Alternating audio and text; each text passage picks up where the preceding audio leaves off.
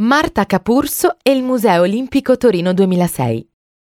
È nata a Torino il 18 agosto del 1980 e proprio nella sua città ha vinto la medaglia di bronzo nella staffetta 3000 metri di short track ai Giochi Olimpici del 2006 sul ghiaccio del Palavela, grazie alla squalifica della formazione cinese. Con lei facevano parte del quartetto anche Arianna Fontana e le sorelle Katia e Marazzini. Per l'Italia è la centesima medaglia nella storia dei giochi invernali, nonché la decima in quell'edizione e la prima per lo short track femminile alle Olimpiadi. Grazie a quella brillante vittoria, Marta è stata nominata Cavaliere Ordine al Merito della Repubblica Italiana su iniziativa dell'ex presidente della Repubblica Carlo Azeglio Ciampi.